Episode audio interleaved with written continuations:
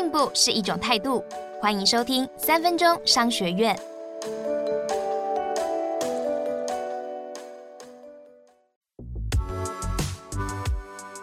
今天要谈的是，先黏住客户，别急着成交。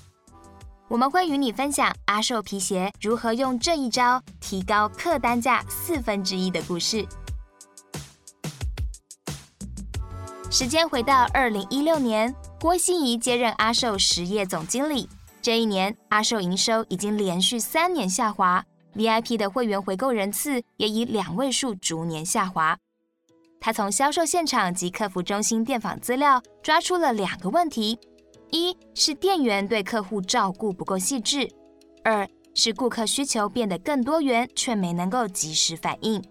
于是郭心怡决定要从顾客体验观点改变日渐下滑的品牌力。他成立了跨部门数位小组，开发动态足压测试系统，来分析消费者的步态，也就是人走路的行为特征。例如有扁平足，或是走路视力不平均，让关节疼痛的人。资讯系统都会帮顾客分析问题。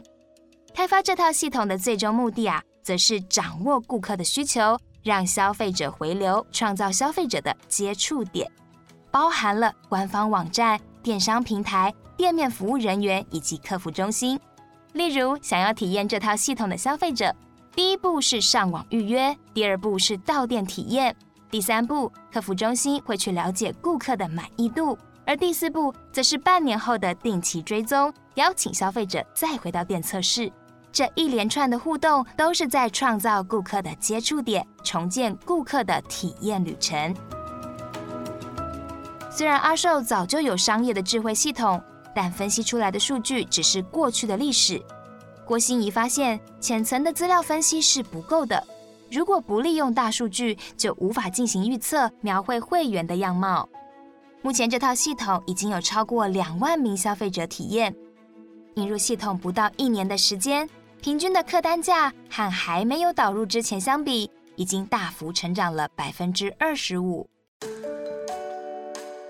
今天我们学到了，品牌必须从消费者的立场思考：第一，找到与消费者的接触点，做正确的安排，触动消费者的兴趣；第二，利用大数据。让顾客在体验旅程之中得到最适当的服务，并且达到你的销售目的。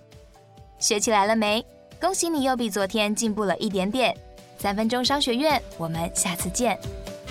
想听更多商业知识，欢迎下载商周 Plus App，商周官网也可以收听，或者是点资讯栏的连结。